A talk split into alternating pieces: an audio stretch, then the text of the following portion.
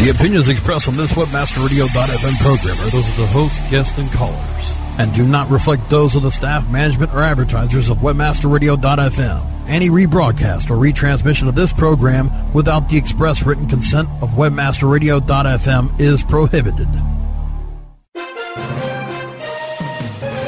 Search engine marketing formulated for Web 2.0. Find it here every week on SEM Synergy. Join your host as we learn from the elite of search engine marketing pros and find the winning formula for exceptional search engine marketing.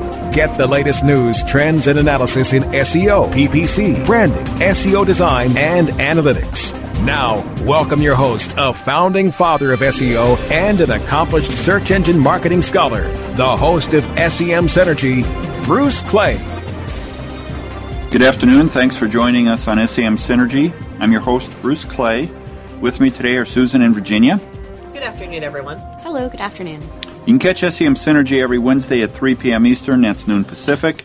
You can also download it at any time from Webmaster Radio Search Engine Optimization channel, stream it on semsynergy.com, or pick it up on iTunes. Our guest today is Jim Hedger, a fellow podcast host here at uh, Webmaster Radio. For those of you who've been around, Jim has been doing a lot of interviews. He's with Webmaster Radio like forever, at least for a very, very long time. And Jim's going to talk to Virginia about his observations on the shifting search ecosystem this year. This year, we really saw a lot of changes. And, uh, you know, they're all over the place. I mean, the search space has changed a lot. Uh, as we use the internet, accessing mobile devices in particular, uh, as that becomes more widespread, uh, we've seen a lot of questions come up on public access, and that's really what we're here talking about today. Uh, I think it's more important to understand what is public access. Uh, I think that uh, there's a lot of confusion about it. I'm certainly confused. Um, because I think I understand it, then I don't think I understand it, then I think I understand it, and then the FCC gets involved, and then nobody understands it, and then somebody might understand it. Um, so, what's public access? Well, specifically, um, the question of net neutrality comes to mind. That's something that the FCC has been debating this year, and um, both sides of the argument are, are coming up in um, policies that are being proposed. And net neutrality, basically, the definition is that it's the principle that data on the internet should be moved impartially without regard to content, destination, or source. Right. Um, and the opposite of that is the um, Internet Freedom Act that is uh, in the Senate, I believe, right now, um, John McCain's bill. And it's kind of exactly the, the opposite. It's the idea that the ISPs should be allowed to discriminate against certain traffic, throttle certain traffic, block certain traffic based on their relationship with the content creator or the the content itself or the customer. The user, yeah. All right, so John McCain's bill basically says um, China can block Google, but they can let everybody else in. Well, yes, for the United States. For the United States. So it would be, in this case, it would be like Time Warner can block a Google because Google didn't pay them $400 million. Or because the customer didn't buy the service pack that includes Google, they only bought the service pack that includes Yahoo. So they can't get the full internet anymore because they didn't pay the full price. They only paid for the Yahoo portion. But it's not just price. I mean, it, it could be I I'm going to discourage people from putting on something that is against my political or religious Right. freedoms. Right, exactly. And I can discriminate any way I want because I am the carrier. You don't have to use me. I can do whatever I want. And I think that the net neutrality, being the opposite, is that I have a public obligation to provide access to all information and not to bias or control or throttle the information for my own personal gain. Right, exactly. And also, it's interesting because in the European Union, they just made broadband, or they're t- thinking of making broadband uh, a, a right to citizens. Yeah, we So- talked about that a couple of weeks ago. Right. and and yeah, it, the the idea that broadband or at least internet access is now something that should be ubiquitous. It should just be like picking up the phone to dial 911. Even if you don't have service, you should be able to dial 911. You should always be able to have internet access. It should be a right. Which is, I mean, it, it's really kind of an, an interesting shift. I, I don't even know what I think about it. In the beginning, before there really was broadband, I remember $1,000 AOL bills. I mean, so I'm all for free internet. The thing is, I think personally that the determination has to be made somewhere as to whether I am a for profit organization allowed to form partnerships and thereby throttle those I don't have the partnerships with. So if I'm an ISP and you're paying me money to promote your service faster than the competition, and I accept that contract, theoretically, I, as the ISP, as a profit making organization in a free commerce environment, should be allowed to determine that that's something that is good for me. The flip side is that the internet, being something that everybody can have access to, cannot be throttled, cannot be controlled. Everybody has to have access to anything that's on the internet. If you're going to make it free for everybody, sure. I mean, all you have to do is physically wire your house. It can be at the street. Somebody's going to have to pay for all this bandwidth. Is it going to be the government? I don't think it's going to be free ever. And I don't think even in the European Union that's really what the deal is. I think it's more just, like, you know, like, I can't think of an example. Driving is, isn't really a right, but you still, you know, are allowed to at a certain point if you're eligible, but you still have to pay for it. Well, and honestly, it might come down to the government paying for something, or at least paying for the infrastructure. I, I certainly don't go out and repair the road in front of my house. You know, this that's something that my taxes get paid for because that's part of the infrastructure that keeps America running. And you know what? Frankly, I'm perfectly happy to pay my taxes so that I don't have potholes in my street. Well, I think, okay, then the government is going to assume the responsibility for providing the internet overhead. And Maybe. It's definitely a different space. Different. Definitely a different space. And I, I mean, it's just. I, I think the real implication here is that there is no ability to ignore online, whether you're local or a big company or whatever. If, if you're Nike, you have to pay attention to it. If you're the shoe store on the corner that sells Nike shoes, you have to pay attention to it. I, I- I just think it, it really speaks strongly to how much how important our industry is going to be. in Yes. the upcoming. I agree. All right, it's time for a quick break, but when we come back, I'll be joined by Jim Hedger. More SEM Synergy is on the way. Don't go away. SEM Synergy will be right back. Are you tired of standing around while everyone gets rich? Want to be an affiliate marketer that makes six figures online every month? Then let me introduce you to MediaBuysCoach.com. MediaBuysCoach.com, recently launched by Carl Fiorentino and Will Hamro, will give you the tools and the knowledge that will make you money. They've been training affiliates for over five years now and are experts in their field. If you haven't been approved by a CPA network, then get approved through our own CPA network. If you're new to affiliate marketing or want to expand into other areas, let Carl and Will at MediaBuysCoach.com give you the tools to begin and the knowledge to succeed. Sign up and start making money today at MediaBuysCoach.com. That's MediaBuysCoach.com. Want to learn the biggest asset to driving online success? Let me introduce you to my expert advisor, PixelSilk. PixelSilk is a robust content management system built on a foundation to create online marketing success. It's the only content management system that offers keyword specific SEO advice, can integrate with your shopping cart system, and offer multi site management. Pixel Silk frees my time while making my company's website easy to manage and promote. Even better, Pixel Silk has been embraced by the SEO community. I'm Bruce Clay, and Pixel Silk is the first CMS I have ever felt good about recommending. With this winning combination, we have all the tools we need. Pixelsilk.com, the ultimate in SEO driven CMS. Report. So you're telling me your affiliate program on the local Pages affiliate network is performing as well as your handicap? Absolutely. Thanks to their top tier XML feed, I'm able to monetize all of my traffic. They handle all of my volume to anywhere in the world. Plus, I also get high cost per click and the most exclusive of advertisers to work with. You should join the club. Sounds good. I can't wait to join. Four. But first, let's work on that tee shot.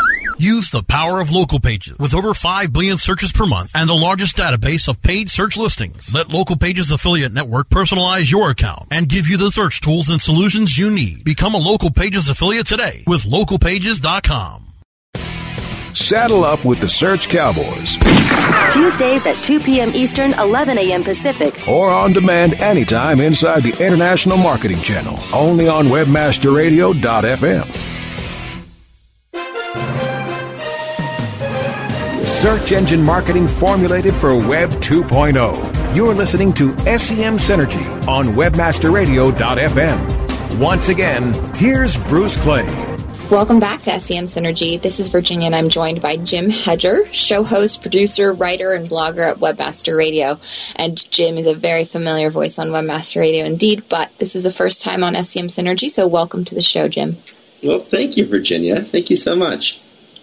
It's the end of the year, and that's always a time for looking back, reflecting, and on the lessons that we can take with us in the future. And I, as a reporter in the space, you know, you get to see a lot of what's happening, a kind of like high level overview. And I thought, um, who better to talk to about what's happened this year than somebody who's who's listening to it and antennas up all the time.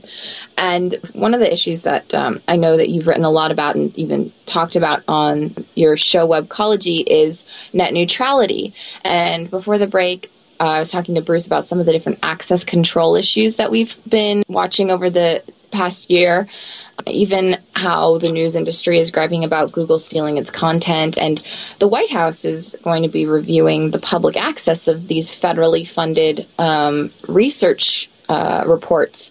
So, public access is has been a pretty big story this year. Um, what do you think about it?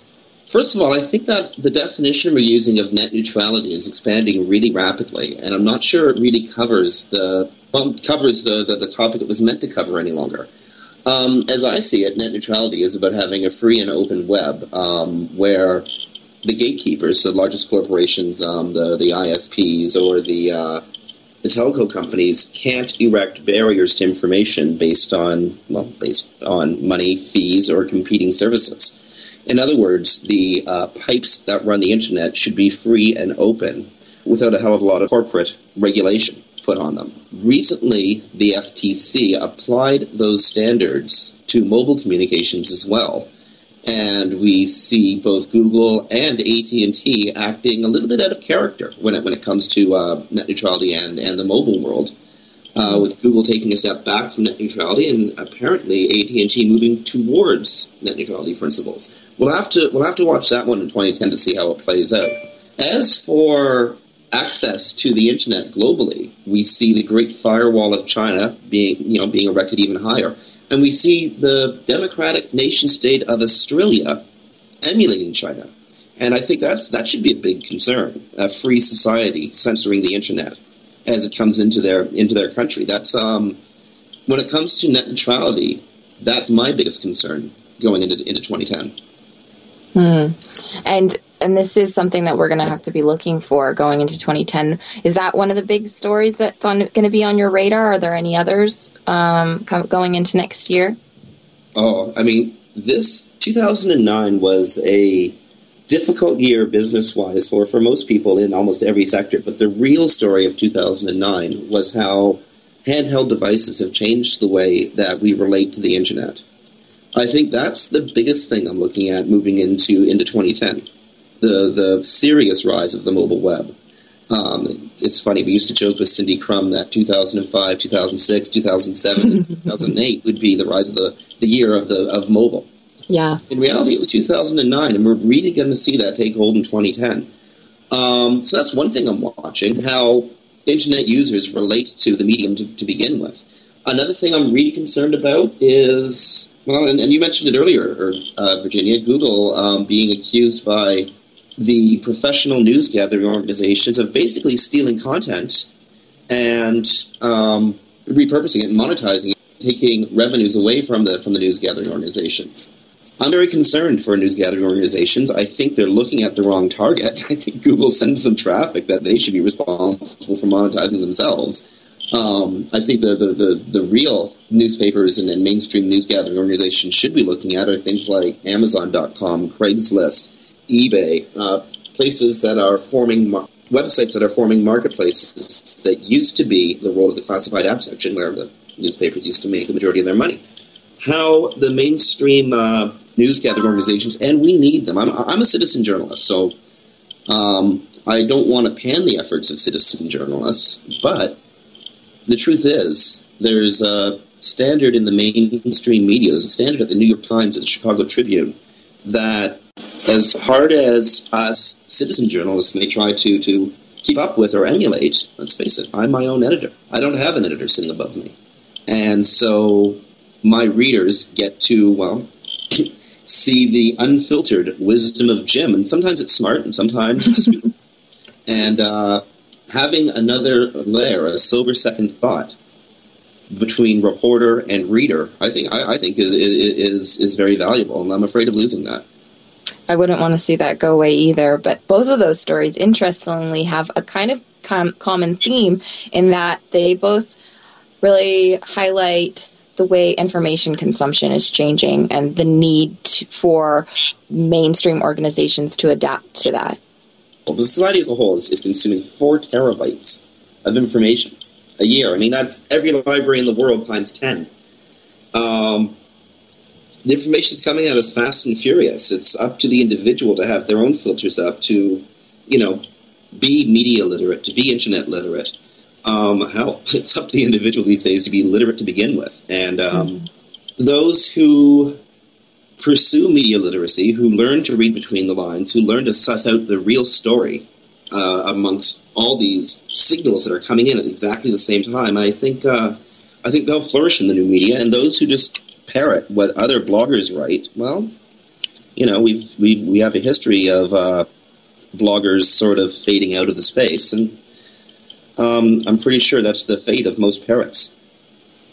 Um, when you you talk about the importance of needing to you know determine the value of different kinds of media that we we uh, come across in, in our daily lives to be media literate.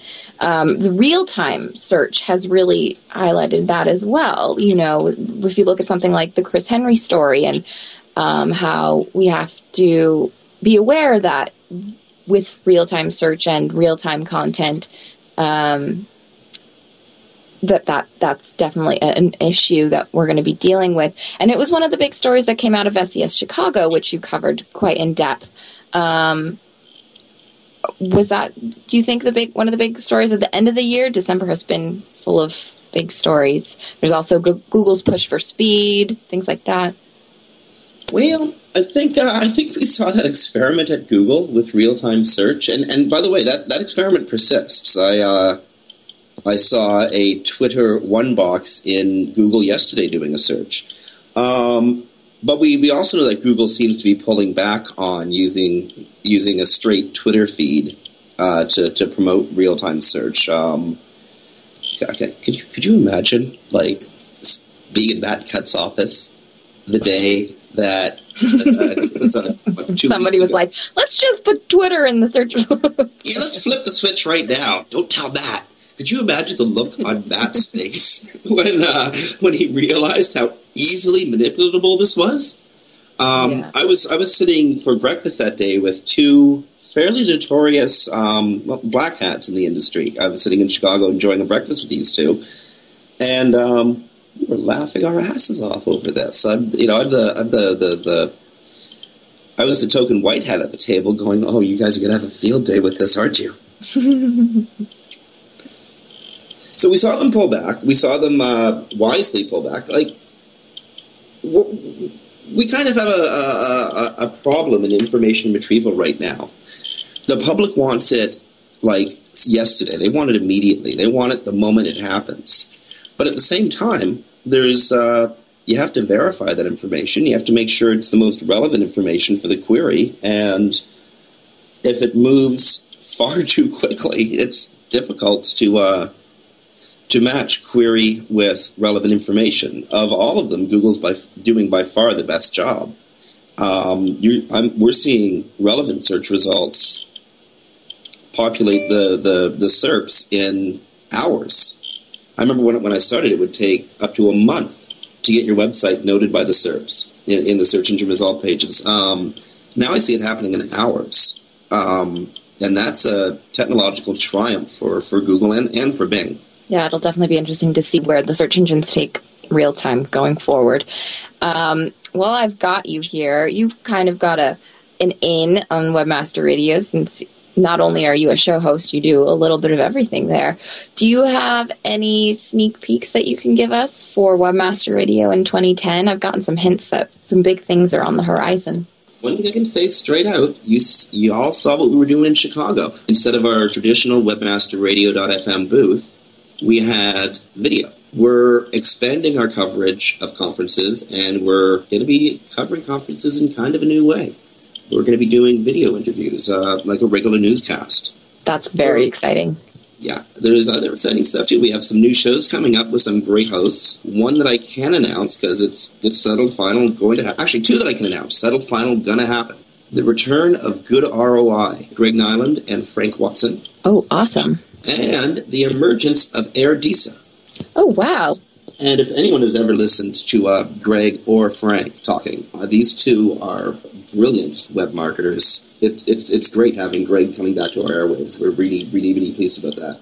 That is all fantastic news, Jim. Thank you. Um, you can contact Jim on Twitter, Jim Hedger, and you can listen in to Webcology. When is that air? It airs live Thursdays, 2 p.m. Eastern, 11 a.m.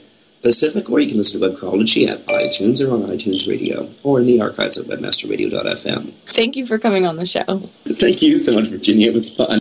Uh, after the break, we're going to continue our stroll down the memory search lane of 2009. SEM Synergy will be right back. Don't go away. SEM Synergy will be right back. Are you happy with your landing page performance? Discover how to improve your landing page performance with ConversionCritic.com. Brought to you by Engine Ready. Turn your underperforming landing pages into cost effective sales producing machines. Be sure you're not wasting your precious PPC budget. Conversion Critic tools give you the ingredients to create high converting landing pages. You don't have to be an expert to use Engine Ready's Conversion Critic tools, but you'll feel like a landing page pro. Take the guesswork out of increasing your conversion rate. Visit conversioncritic.com and boost your conversion rate for free. That's www.conversioncritic.com. Hey, this is Danny Sullivan to talk to you about Bruce Clay Incorporated. They've made Inc. magazine's list of growing private businesses and have exhibited and sponsored at my conferences since the very beginning. You've seen their search engine relationship chart or you've read their SEO code of ethics, so you know they're SEO experts. But did you know they can help you with PPC, web analytics, web design, marketing strategy, promotion, and branding? Yep, get everything you need for success in the online marketplace. You can check it out from the professionals at Bruce Clay Incorporated. For over 10 years with offices worldwide, they've got the answers you need. Check them out today today at bruceclay.com. Friend Finder. Friend Finder. The world's largest online dating network featuring over 100 million profiles at hot sites such as Passion.com and FastCupid.com represents enormous profit making opportunities for webmasters just like you. With, with Friend Finder's ability to geo target and provide billing solutions in most languages and currencies, you are sure to find our comprehensive network to be a good friend to your wallet. wallet. Get more traffic maximizing details now at friendfinder.com.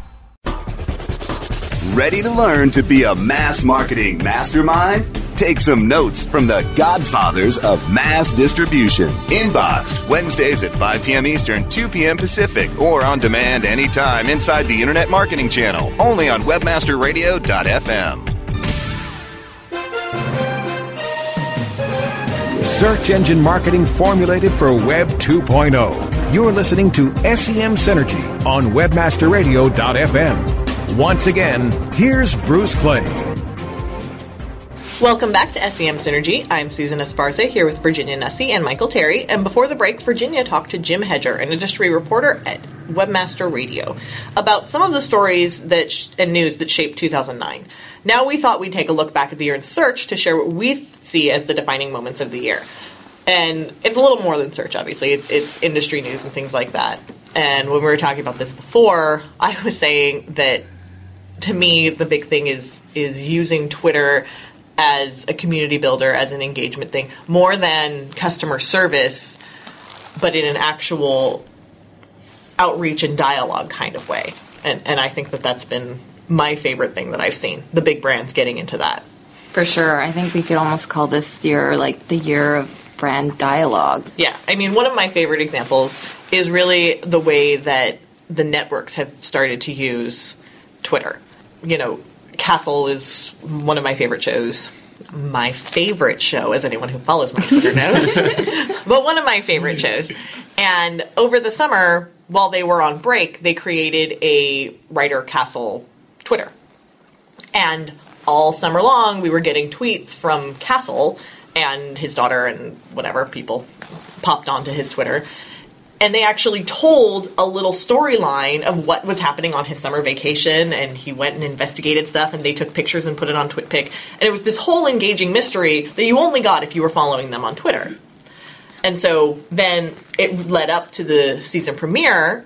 And when he came back, he made some offhanded reference to this thing that he'd been doing over the summer and then rolled right into the show. How cool is that if you've been following? You're like, You're like, I know, I was, you know, Yeah. I was there. And it was a really great way for them to promote the book that they wrote that went along with it, which is, I don't even know who really wrote it because it's published under Castle. But, you know, he's been talking about writing this book the first season, and then in the second season, the books come out, and you can actually go and buy the real book.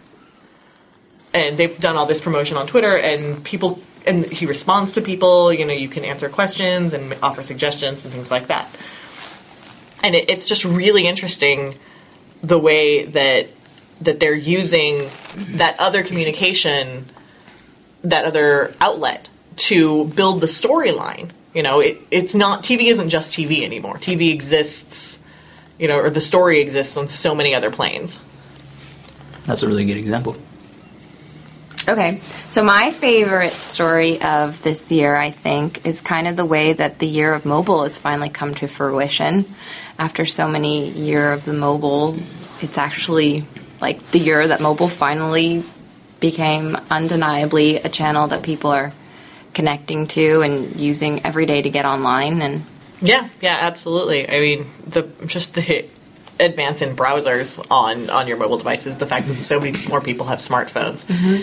And I mean, really, even a great example of it is the current AT and T and Verizon wars that they're having, where data is so important that they keep hawking their 3G networks and how great one is over the other for whatever reason. And that's entirely because of the smartphones. Because if it was only about making phone calls, you don't need a blinding fast, I can download anything in 10 seconds network. Sure. And uh, actually, that's a funny thing about people complaining on the iPhone. It like doesn't have great call quality, or you know, you might drop some calls and stuff that, like that. But you know, it's just only ancillarily is it a phone for me anymore. Now, all I care about is being on the, the data network, and I- you know, I want to pull up Yelp and, and open up the monocle view and see if there's any restaurants. just move it around with my, my heads up display and see if there's a good restaurant in the area. Or, Yeah. you know, I want to find directions uh, using Google Maps.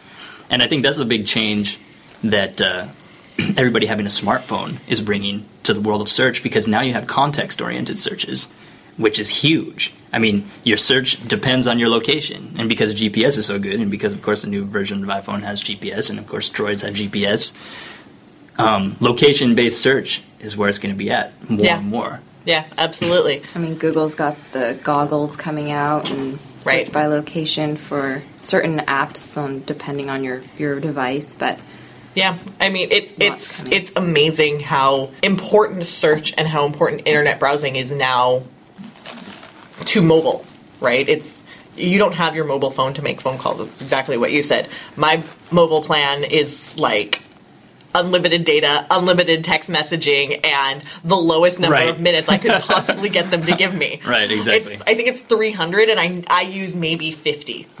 Sure.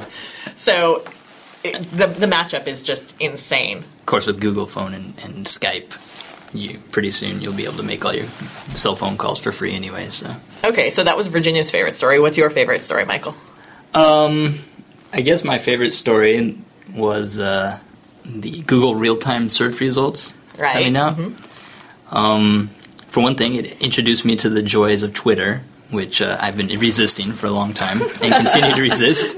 But I finally got something useful out of the Twitter phenomenon um, because, I mean, I'm a big football fan, and of course, with the the incident with Chris Henry that eventually led to his, his fatal accident, um, you know, I hear about it from word of mouth, and then you know, instantly I'm searching on Google to try to get the latest news, and uh, there is no news. And the best news available, which is actually pretty terrible, but the best news available was the um, you know the the real time Twitter feed inside the Google results. Yeah, yeah. And we talked a little bit about that last week, and you made an interesting comment about the the way that media is changing, and and that that is the you know that it's almost about speed over accuracy. Right, right. And the more the technology changes to where we can get information the, to closer to the event, the worse the information obviously gets. But that doesn't stop us from wanting whatever tidbits we can get and using our own brains to to um, filter out what we think is a, a an authority Yeah. for the news. Right. You know what amazes me is that TMZ is like the best source for any kind of Celebrity celebrity related information. That amazes me. It's not any of the old school, you know, networks. It's not.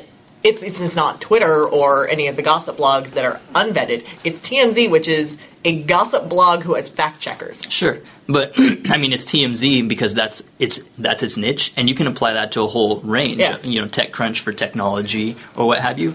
Um, I think that that's really key is that it's no longer about the New York Times. It's about TMZ, it's about TechCrunch, it's about all of these niche sites who have the connections to get the answers. Exactly. Super fast, super accurate, and you can actually trust it. their networks are interwoven precisely into the domains that they need to get the information for that niche, and it turns out that that matters. Yeah, absolutely. Okay, so lots of changes happening in 2009, but we're all out of time for this week. Thanks to our guest, Jim Hedger, and thanks to Webmaster Radio for producing the show. Check out semsynergy.com for more on this week's guest and topics, or follow us on Twitter at semsynergy. If you have internet marketing questions or if there's anything you want to hear about, email semsynergy at bruceclay.com. And come back next week in the new year for more industry info and experts. Happy New Year from everyone at Bruce Clay Inc. Thanks for joining us on SEM Synergy.